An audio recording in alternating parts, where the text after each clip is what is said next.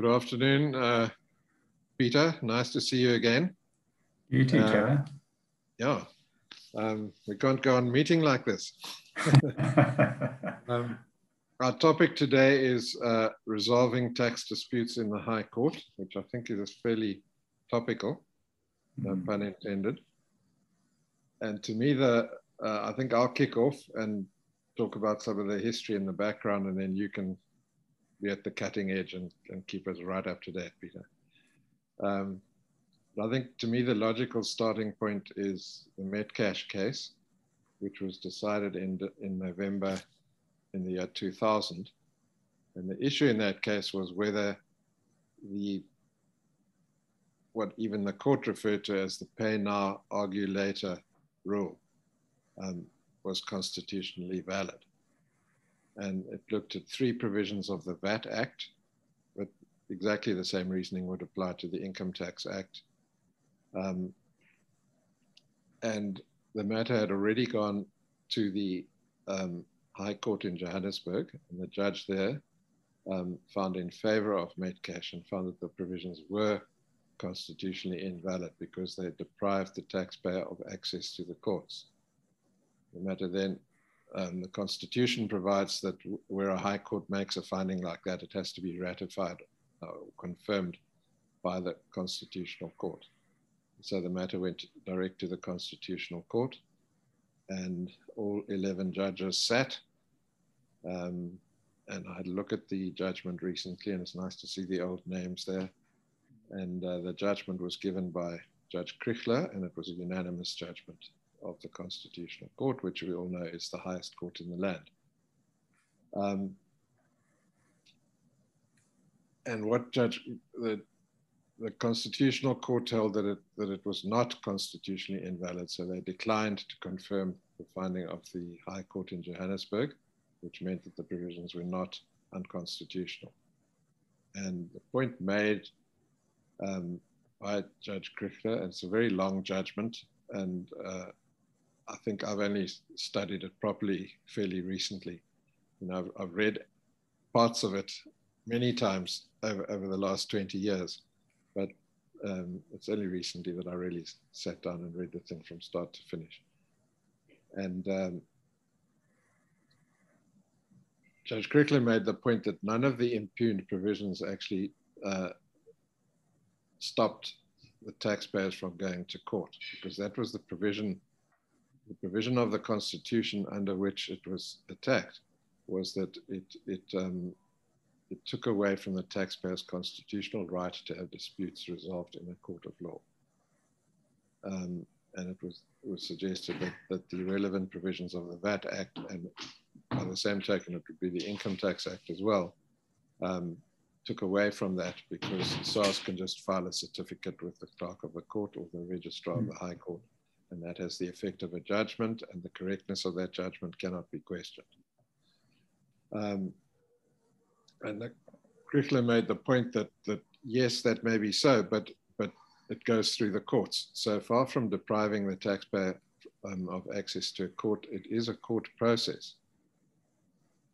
But the point that he made very strongly was that the taxpayers has plenty of rights to, to approach the High Court for relief. Um, and also the, the, prohibition on, on uh, you know, the pay now, argue later was just what was prohibited was an automatic suspension. But the taxpayer can request and always could request SARS um, to suspend the obligation as it can now in, under Section 164 of the Tax Administration Act. And um,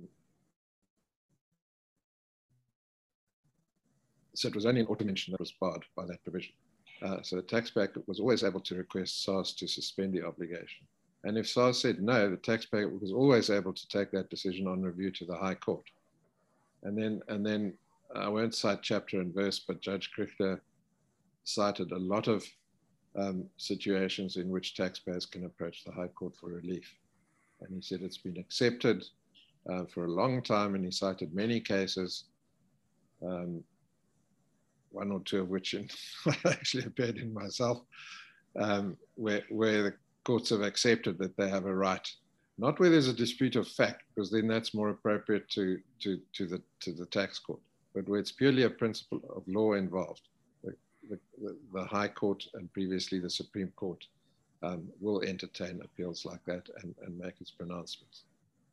Um, so that came through very strongly, and, and Judge Kriegler emphasized the taxpayers' rights of access to the courts in all sorts of different situations, both before and after an assessment has been issued.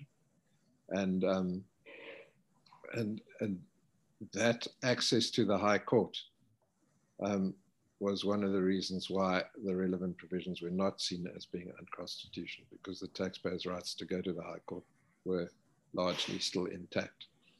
And and that SARS could be requested to, um, to suspend the obligation to pay.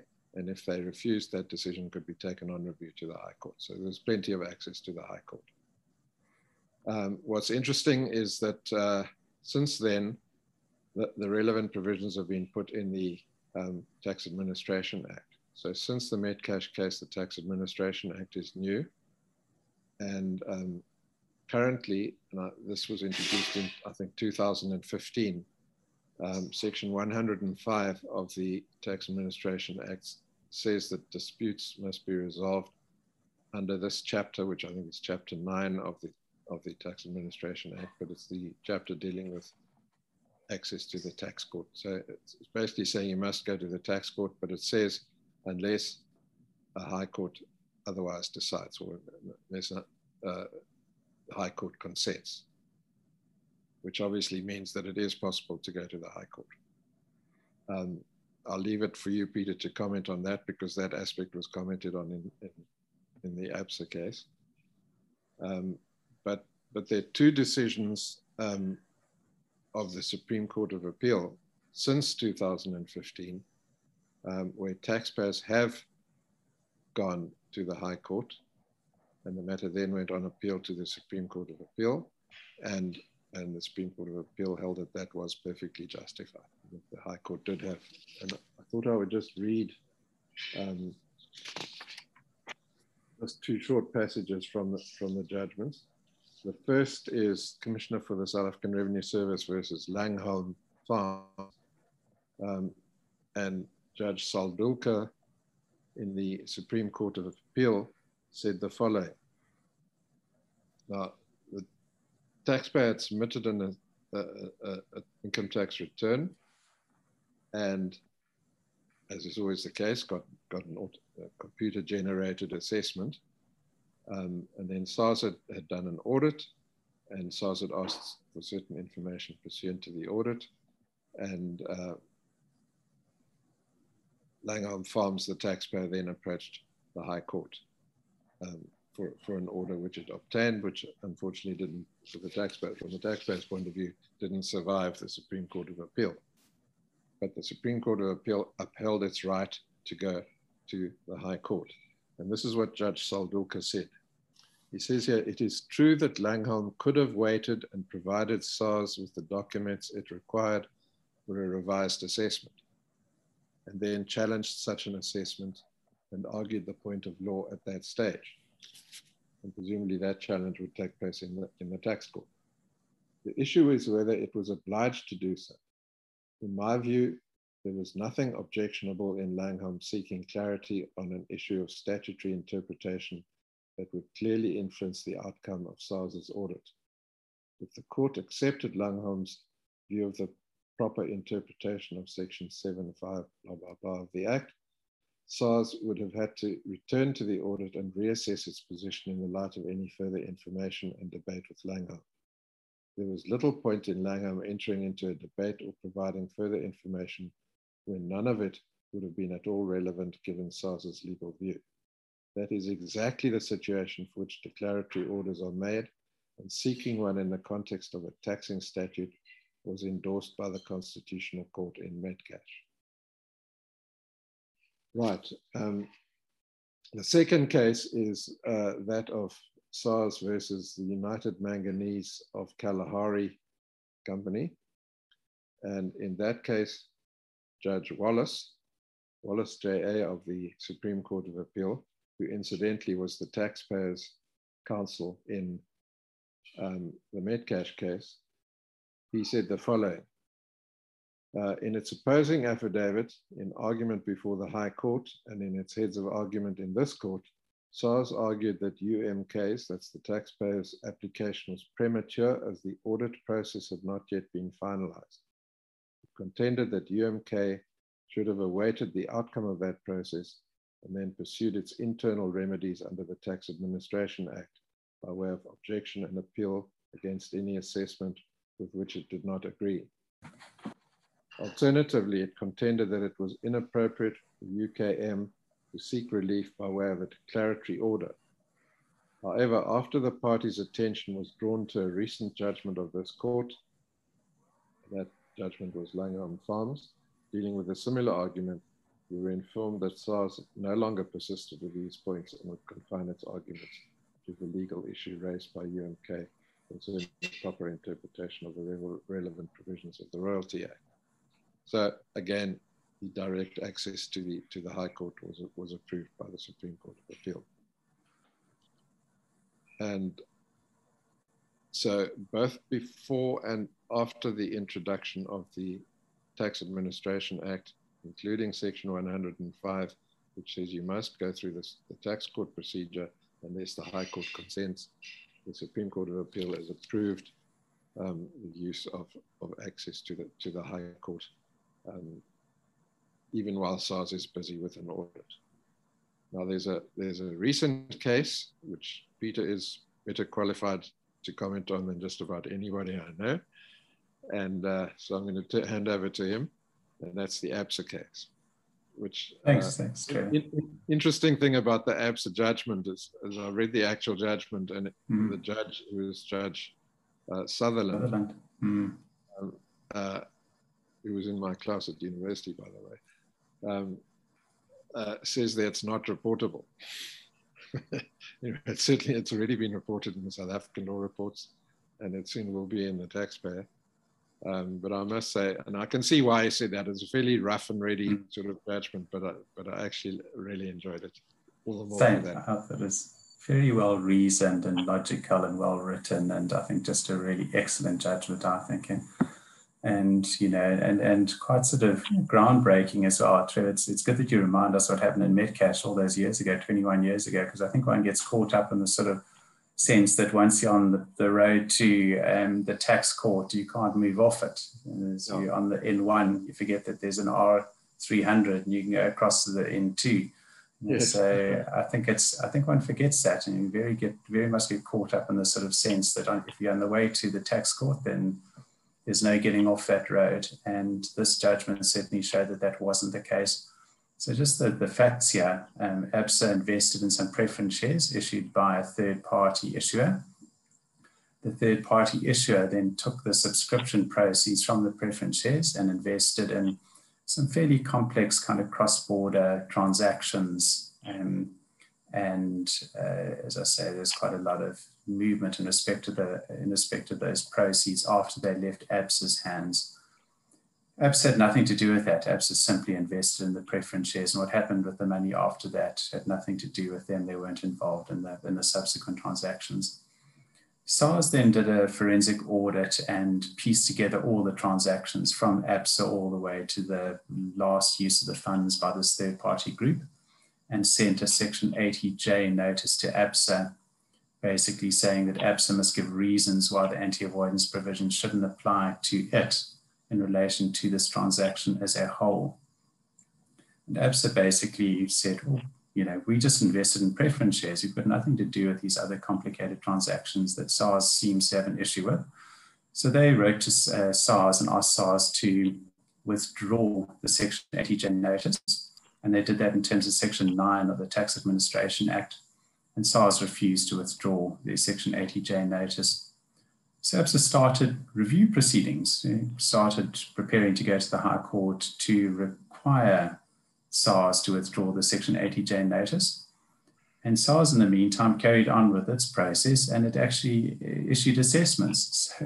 So SABSA found itself not just with the Section 80J notice, but with actual assessments in terms of Section 80B of the, of the Income Tax Act so ABSA said, okay, we'll review both decisions, the decision not to withdraw the Section 80J notice, and also we're going to review the letters of assessment and, and require or request the High Court to withdraw those letters of assessment.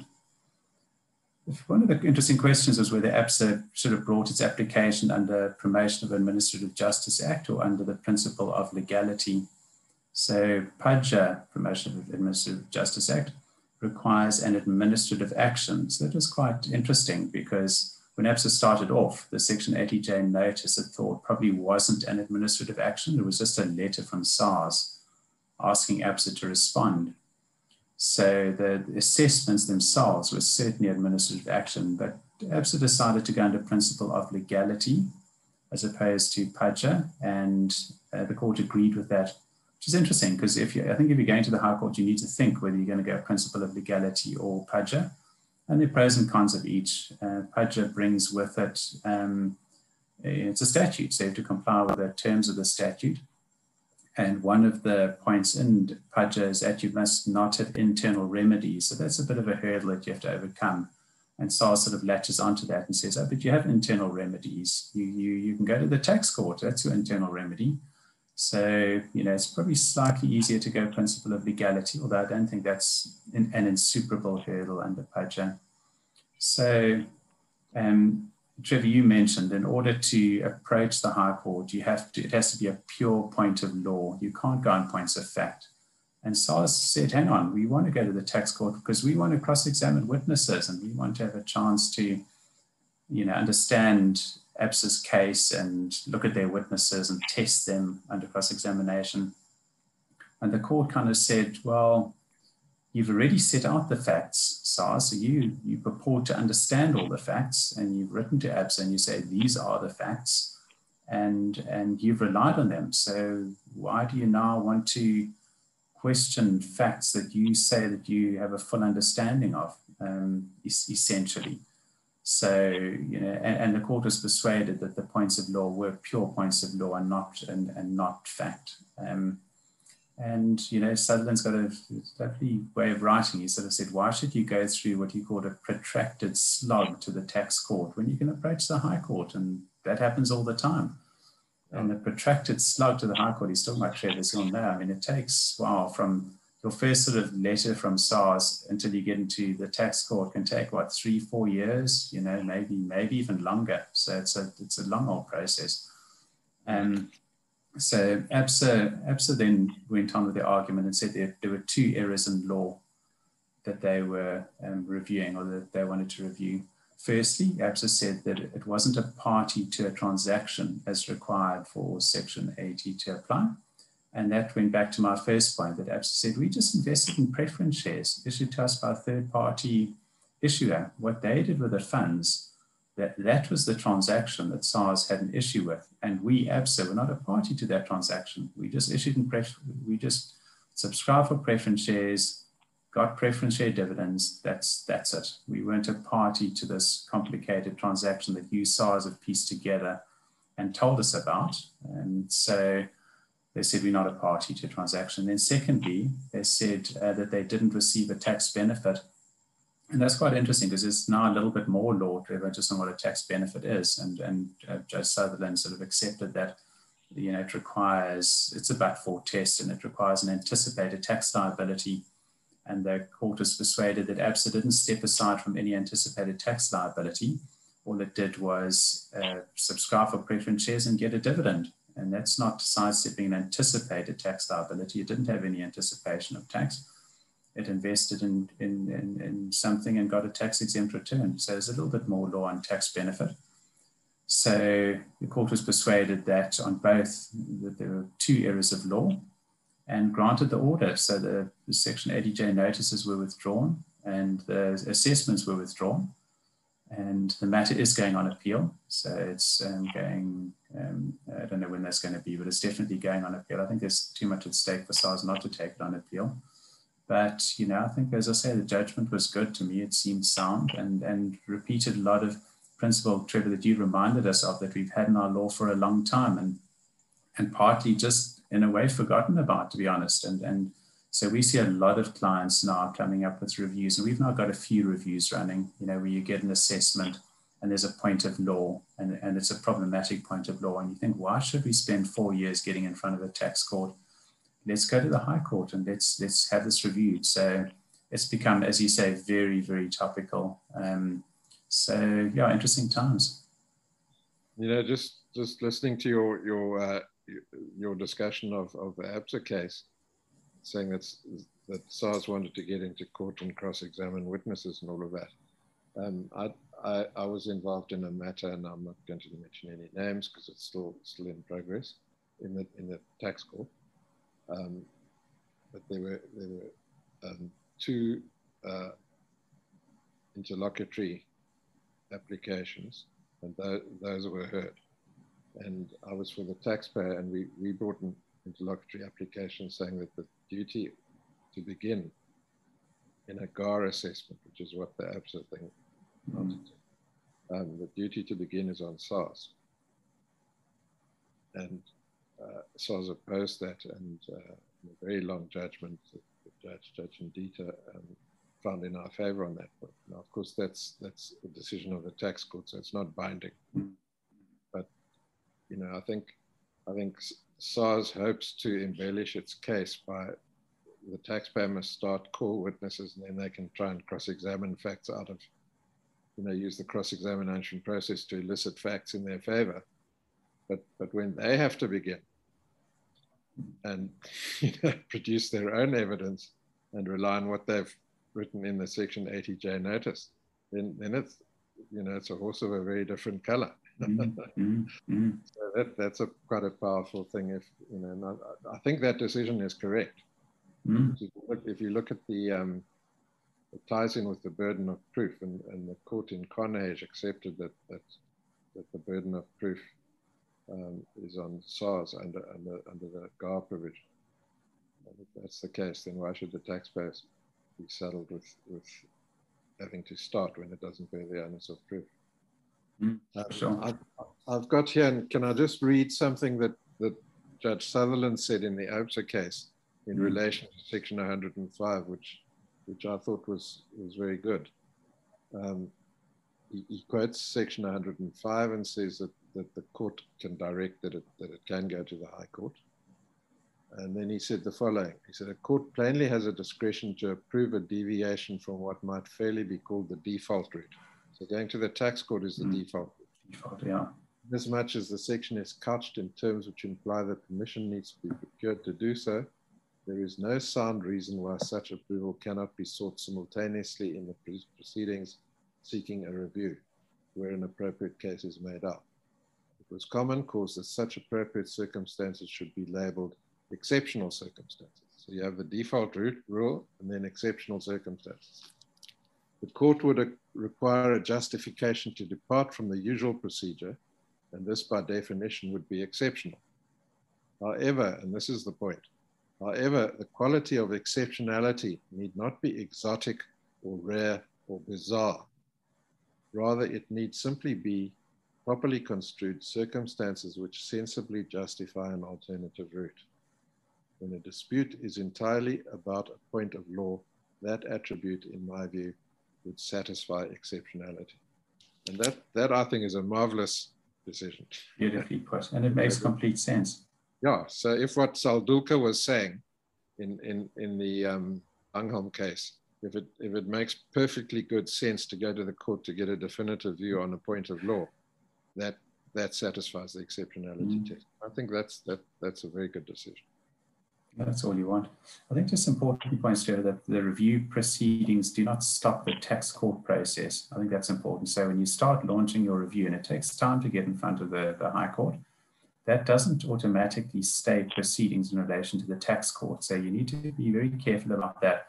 So for example, if you haven't submitted your objection, so if you get an assessment and you haven't objected, you've got 30 business days to object. And so you either need to object or you need to get SARS to say there are exceptional circumstances, which in terms of section 104.5 of the Tax Administration Act, they can do.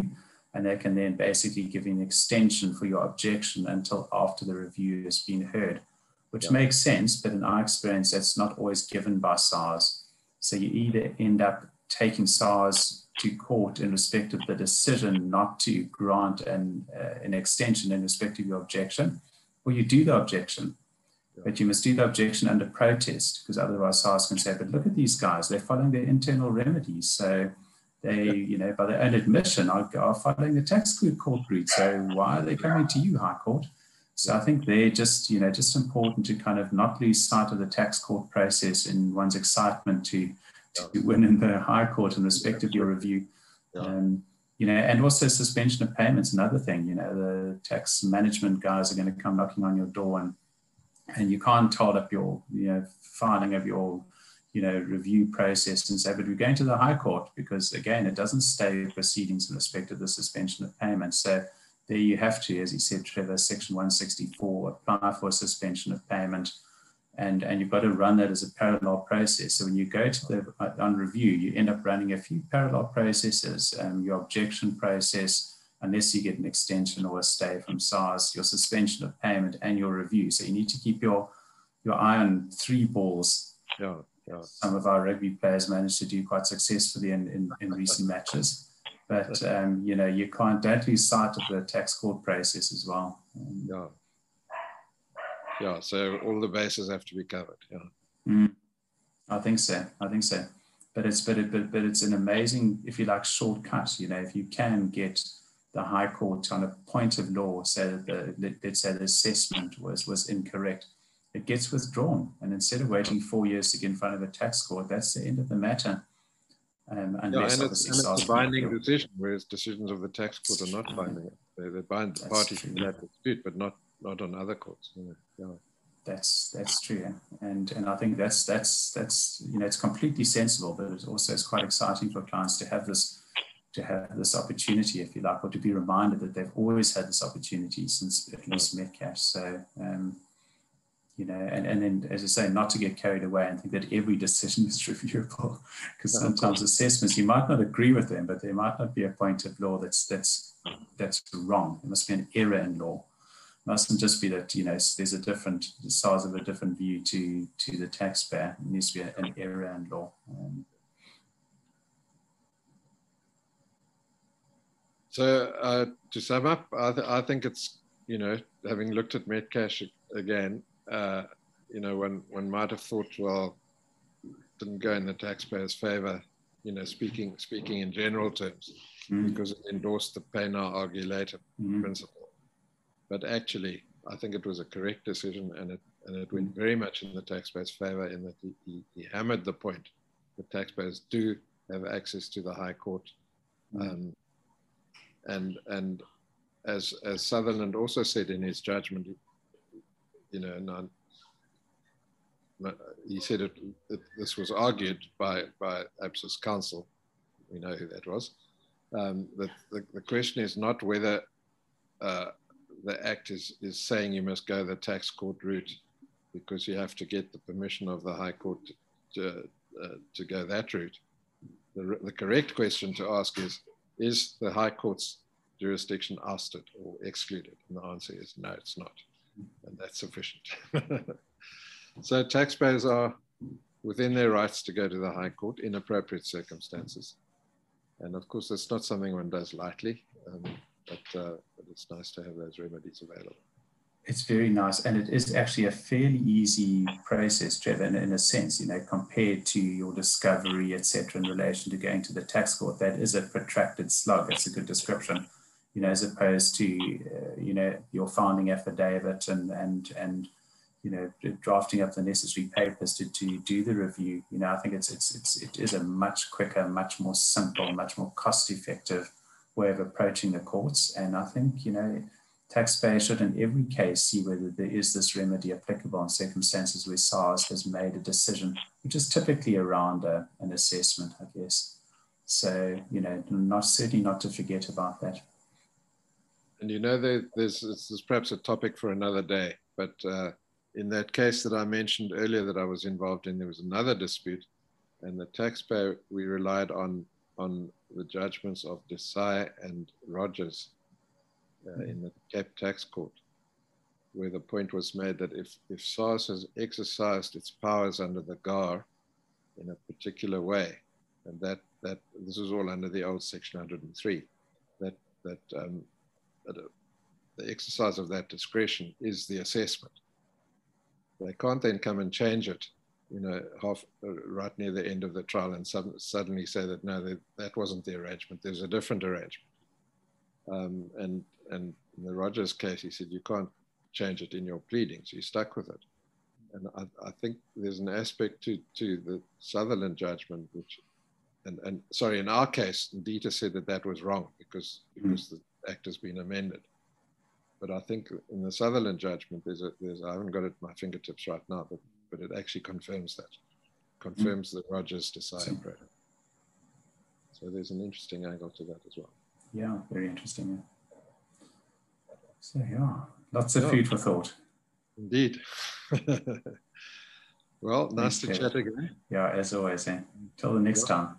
Until next time. Nice to see you, Peter. Cheers. Cheers. Cheers.